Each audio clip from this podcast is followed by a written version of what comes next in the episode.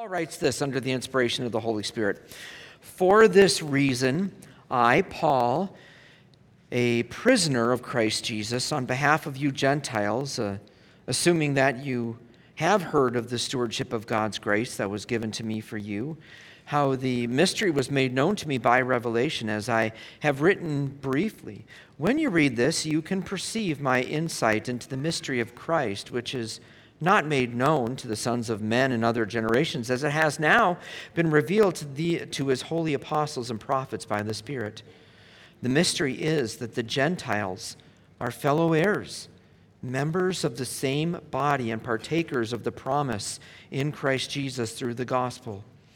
Of this gospel I was made a minister according to the gift of God's grace which was given me by the working of his power.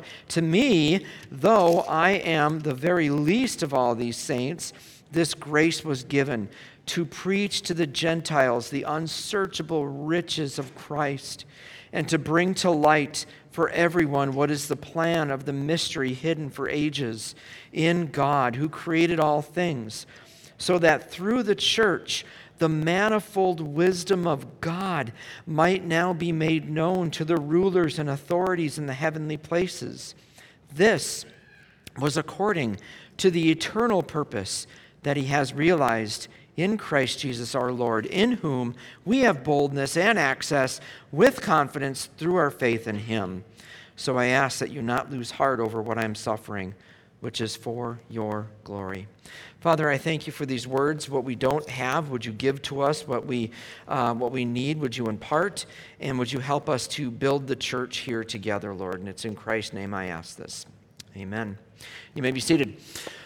Uh, unless my calculations are wrong, it's only 78 days until Christmas, right? We're just a little more than 11 weeks it's not only time to crack out the Mariah Carey Christmas album, but it's also time to start thinking about gifts. And Black Friday is only 47 days away, but it never hurts to start thinking about gifts now. It reminds me of when our kids were young. There was one year when our oldest boys, we got for them a gift that was a huge hit. It was a, a train table. And uh, you've seen some of these. There's little tables that have uh, topographical paintings of, uh, you know, out in the countryside. And then it comes with uh, not only the, the, the set uh, and the tracks, but it had this plastic mountain with a waterfall that goes down. Not a real waterfall, but a painted one. And it had uh, like signs and it had blocks and all sort of, it was just really, really cool. And obviously, the most important part of the, the train table is the trains. But equally important is the tracks. It's the tracks that keep the trains going where they need to go. And there was always a place where these trains were, were going to be, but there would inevitably, inevitably be a problem. When the kids took them up a hill and they wanted to let gravity have its way and let the train just fall, every so often the train would fall off the tracks or something would happen and the tracks just wouldn't work. And sometimes it was fun, but oftentimes it was frustrating. And that frustration would lead to blame. Well, there's obviously something wrong with these tracks. There's obviously something wrong with this train. And after a few times of trying and trying again. The end result would be a child who quit playing, a, a train table that's an absolute mess, and a frustrated misunderstanding of the purpose and the function of the train and its tracks. You know, many Christians are not that much different than a kid playing with a train table. God has set up a goal for the world so that, every, so that people from every tongue, tribe, and nation would praise him and find joy in Christ alone. But for many Christians, the church is much like the train that falls off the tracks. The institution uh, it, the, or the tracks is deeply flawed. It doesn't go with what it's intended, so uh, something doesn't work. Or perhaps we look at the, the leaders of the church as the, the, the train engine that's taking it on the tracks. And, and sometimes we think, well, the church leaders don't necessarily line up with the way that I see things. And, and uh, we see them as well intentioned, but driving the organization off perfectly good tracks. And so, because of these prevalent views, many um, well meaning Christians um, either stir the pot unnecessarily, quietly sulk, church hop until they find a, a, a better church, or maybe just quit church altogether and not do it anymore.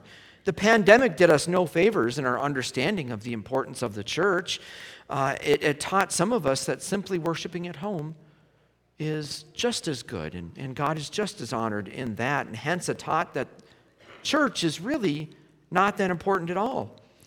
And even before that, there was an attitude that was creeping into the church that questions the necessity of church membership, doctrinal fidelity, and the crucial importance of the church's mission in the world. In many of these things, the problem is the tracks and the train. In our, in our text today, however, Paul he helps us calibrate our understanding of the problem. It's not the tracks, and it's not the train, it's us. And it's our perspective of what God wants. So, what God wants us to hear this morning through the pen of Paul is that the church is not some kind of social club. It's not a country club that you go to uh, that you can get good snacks and decent coffee and hang out with your friends for an hour or two. The church is the very plan of God in which He is bringing people from all tongues, tribes, and nations together under the authority of Christ to proclaim the victory of Christ to a world that is in need of Christ. The church is not optional. To be a Christian without a church home is to be an incomplete Christian. So, three things that we need to look at today. The first is that we need to accept the makeup of the church. We need to accept the makeup of the church, not the, not the cover girl kind of makeup, but how the church is, uh, come, comes together here.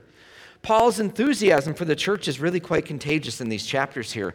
Um, after 12 verses of expounding on the unity of the church and what we need to be as a body, that uh, a unity that transcends race and, and gender and culture and all other barriers that divide us, Paul starts in verse 1 with launching into this great prayer because he is just so excited. He says, For this reason, I, Paul, a prisoner of Jesus, on behalf of you Gentiles. And just like that, he stops his prayer and he digresses. He won't return to his prayer until verse 14. Instead, he sees this need to help us see what the church is and his unique role in shaping it. He says, uh, I, for this reason, I, Paul, a prisoner of Christ Jesus, on behalf of you Gentiles, assuming that you've heard of the stewardship of God's grace that was given to me for you, how the mystery was made known to me by revelation, as I have written briefly. So here's this glimpse of Paul's situation. He is sitting in a Roman prison. This wasn't a nice place to be. It's dark, it's dirty, it's dank. There's probably rats and all sorts of stuff going on. He is chained, more than likely, to a Roman guard. Um, and, it, and even though he says here that he is a prisoner of Jesus, it would be more accurate to say that he is a prisoner for Jesus on behalf of Jesus, and he is a prisoner of the Emperor Nero. He is not complaining, though.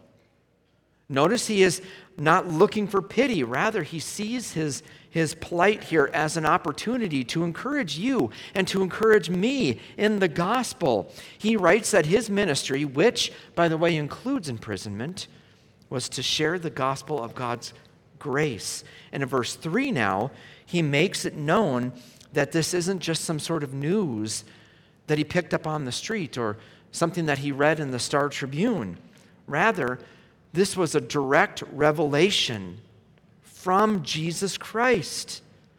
This was the role of an apostle. An apostle was a divinely appointed man in the New Testament times who spent time with Jesus, who was taught by Jesus and, com- and commissioned by Jesus to preach the gospel and reveal the mystery of God's grace to ears that had never heard of it before. And because we have now the, the completed Word of God, that office of apostle died with the original apostles. And if you happen to go to a church or visit a church in which the pastor claims that he is an apostle, it would be best for you to make sure that you know how quickly you can get to the exit doors. And here in verse 3, he mentions that this revelation from Jesus involves a mystery. And there are all kinds of mystery uh, religions here in Ephesus at this time. That, relate, that, uh, that was uh, foundations were that there was this secret knowledge that some had that others didn't have. It was a secret, and the only people that knew are those who were in the club, those who were worshiping those particular deities. And Paul uses this concept now and he applies it to the church, though uh, this isn't really a mystery at all. We've talked before about the mystery in the New Testament here means something that had previously been undisclosed that has now been disclosed and opened. So it's precisely why he wrote in verse 4 When you read this, you can perceive my insight into the mystery of Christ, or the, the revelation of Christ, or the unfolding news of his redeeming work. Verse 5 was made was not made known to the sons of men in other generations as it has been revealed to his holy apostles and prophets by the spirit. So there's this understanding that the revelation of, of god is somewhat progressive. Moses didn't know what david knew. David did not know what isaiah knew Isaiah did not know what Malachi knew. Malachi did not know what John the Baptist knew. God had revealed himself slowly over time to his people more and more about who he is. They were simply prophets that were relaying information that was previously unknown and making it known. And now the fulfillment of that is found in the church. So, what is this mystery here? Well, Paul tells us in verse, uh, verse 6. This mystery is that the Gentiles are fellow heirs, members of the same body, and partakers of the promise in Christ Jesus through the gospel. So it's, it's hard to uh, appreciate how big of a deal this was. Jews had, going all the way back to Abraham's time, an exclusive relationship with God. To them was given the law, to them was given that relationship, to them was given that covenant.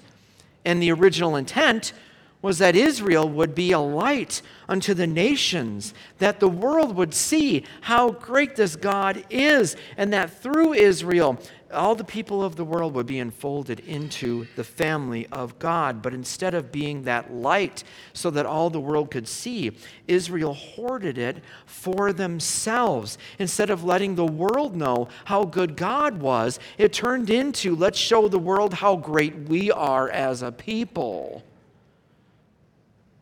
And so, here, last week I went into detail about the, the vitriol that Israel spewed onto the Gentiles.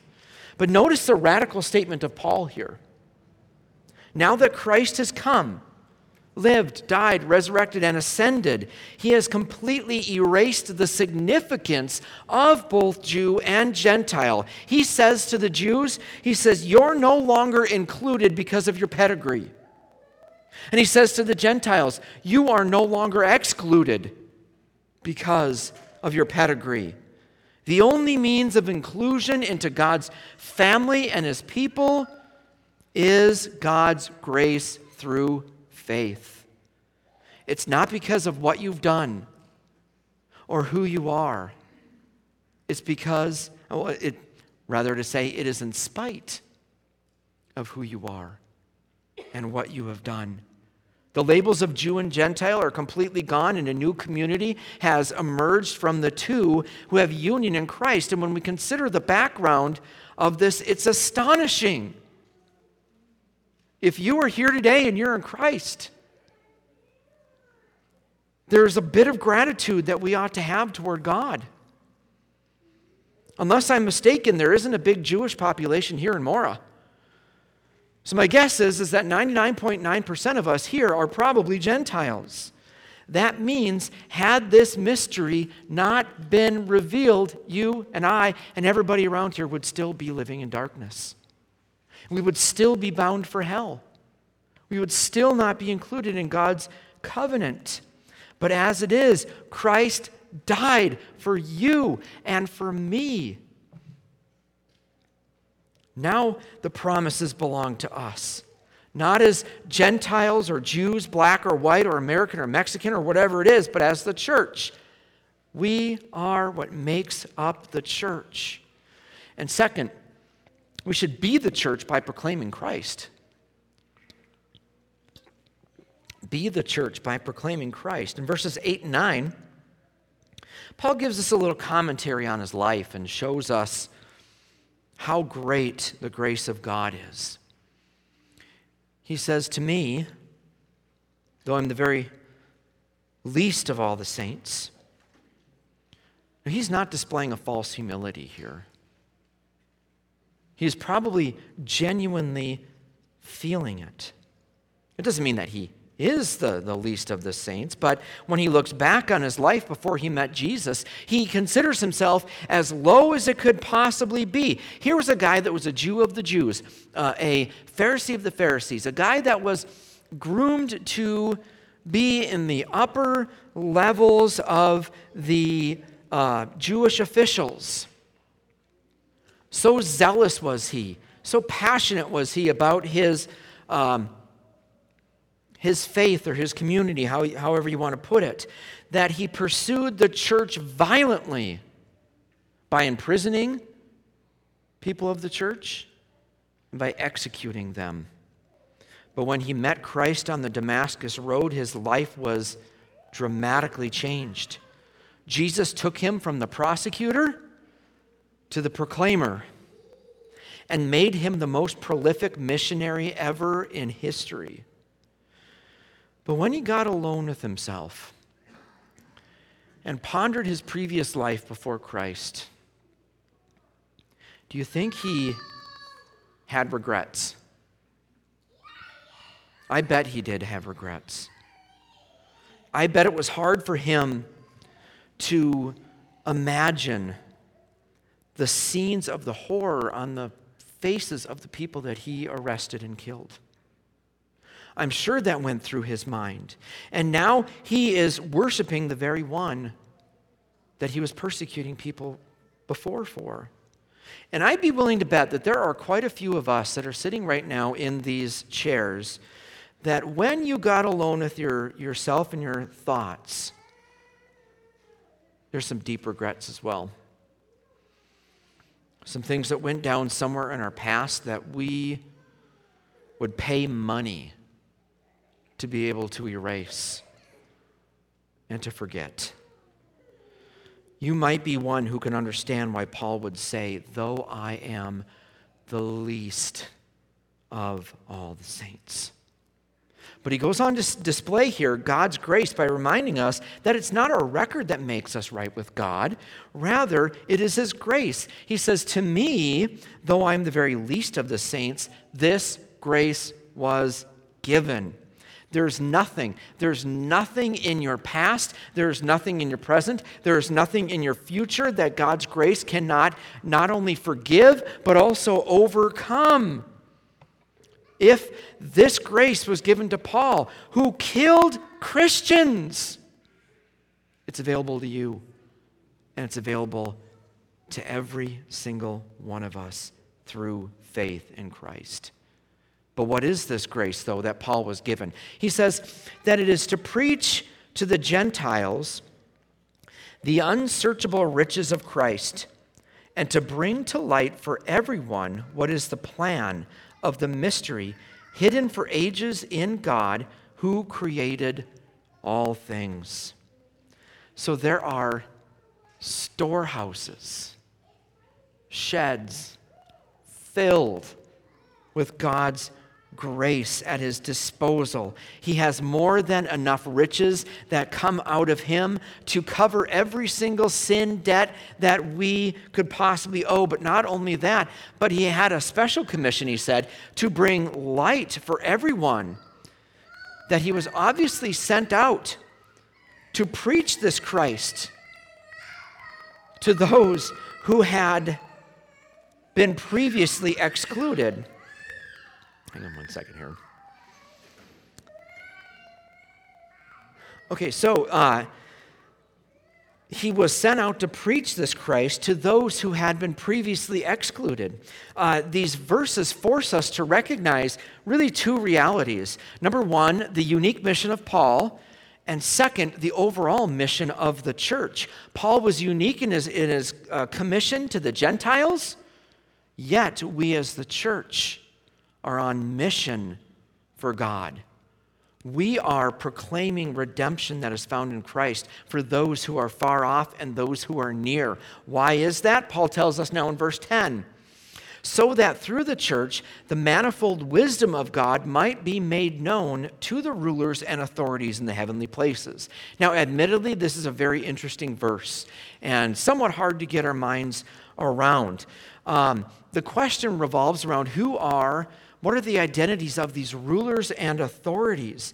And some have taken this to mean that these rulers and authorities are like political entities um, that, uh, that have power dynamics that go with them, that, that end up having systemic oppression throughout the world. And those who see it this way believe that the gospel serves as this sort of social equilibrium.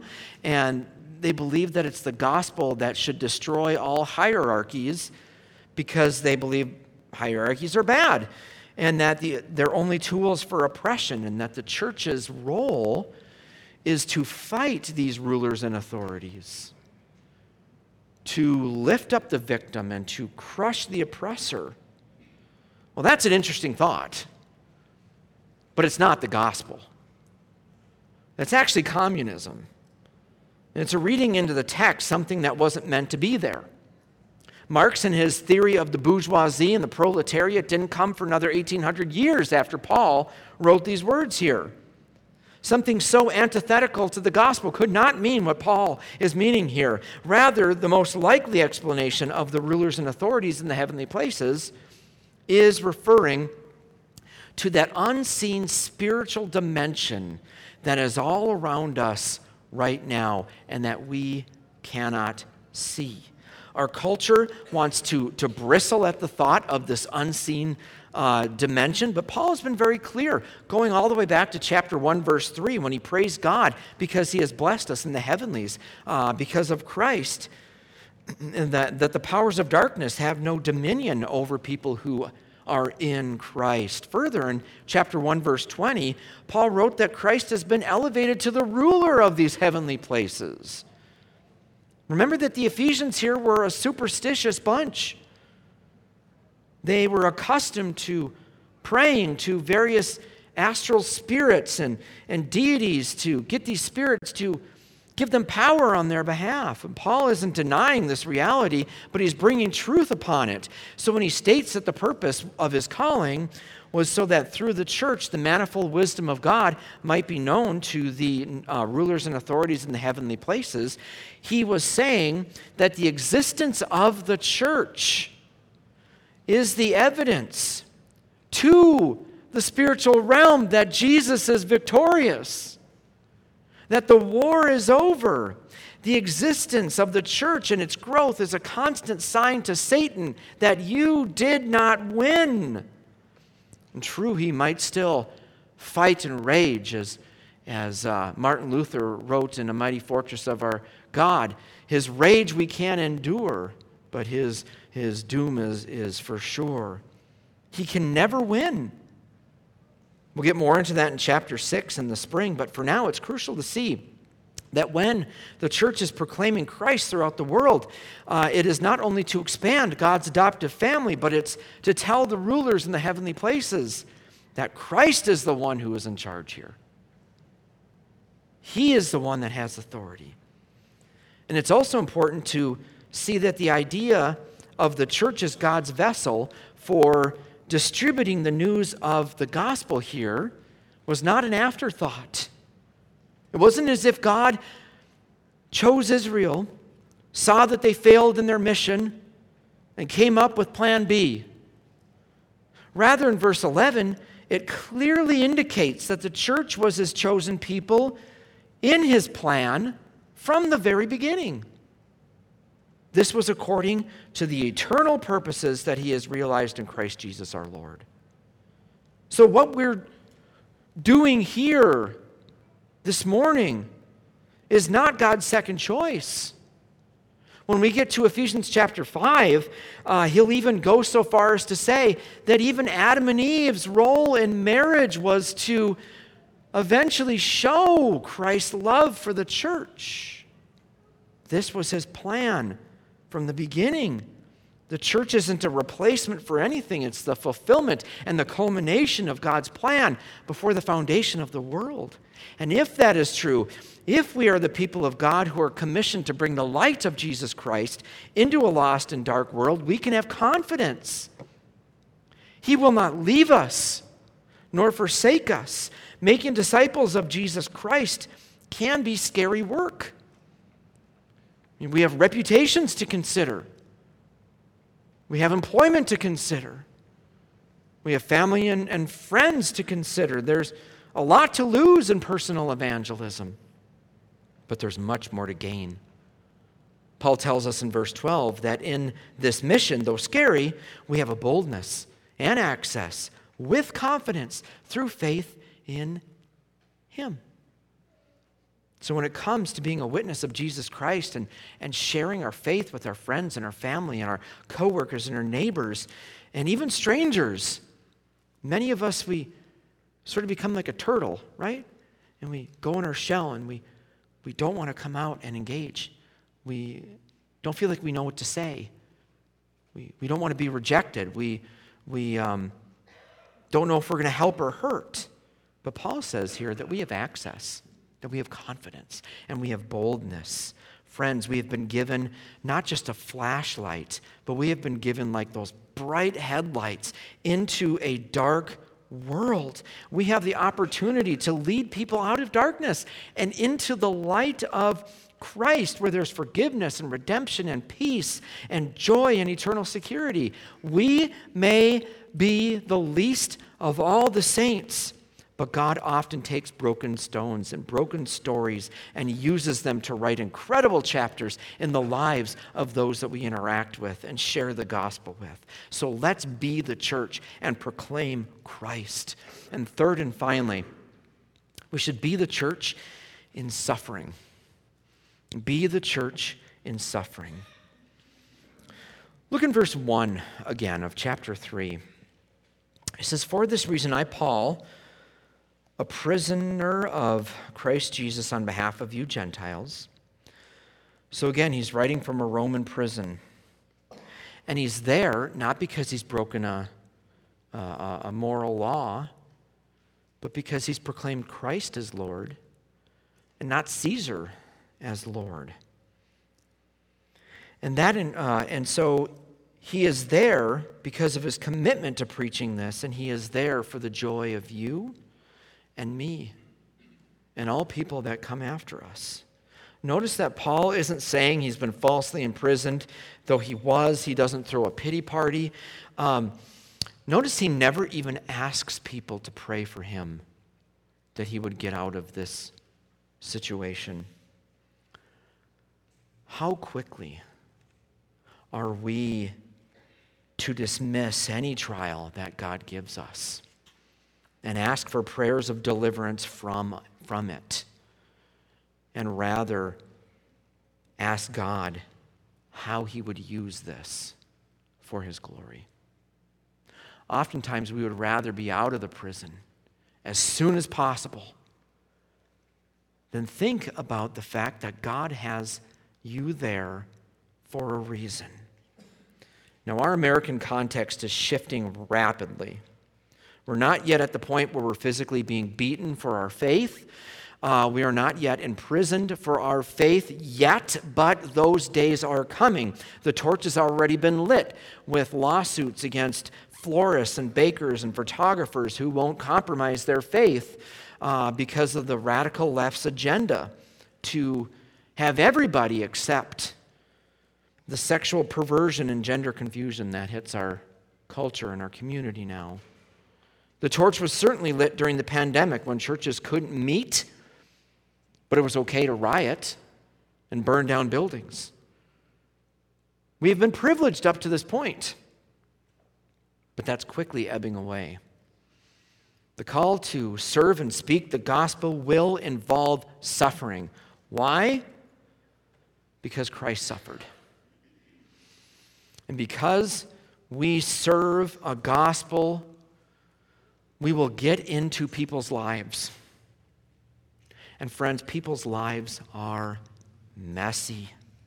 They're filled with sin. It's dirty, it's dark, it's yucky. And when we get involved in people's lives, we suffer. People will get offended. You're going to be heartbroken. I've seen professing Christians who were leaders and active in churches that rather enjoyed their sin more than Christ and have walked away from Christ. And that is heartbreaking. It will take a toll on your family. When you stand for Jesus, you will be publicly criticized, and your spouse and your children may have to stand by the side and just watch it happen. You might have strained relationships with your children who stray. There have been weeks when I've hardly seen my family. You will minister to people who get sick and who die. There will be seasons of intense suffering. Uh, I've, I've had times in ministry where in churches that I've been in have had to bury one major leader in the church after another, after another, and after another. And it guts the church's soul. Your time, your health, your emotional well being will be affected. There will be sleepless nights. There will be times when you see the ugliness of sin and all the facets that, uh, that come with it. And all you can do is go back to the scripture again and again and see that Jesus is good and that the gospel is glorious. Paul says in verse 13, I ask you, not to lose heart over what I'm suffering for you, which is your glory. Friends, don't lose heart over what you suffer for the gospel's sake. Serve the gospel faithfully. Serve the gospel by proclaiming Christ boldly. And serve the gospel in your suffering. His grace is sufficient, and His victory is sure. We are the church. The gates of hell cannot prevail against it. So, friends, let's join together and be the church.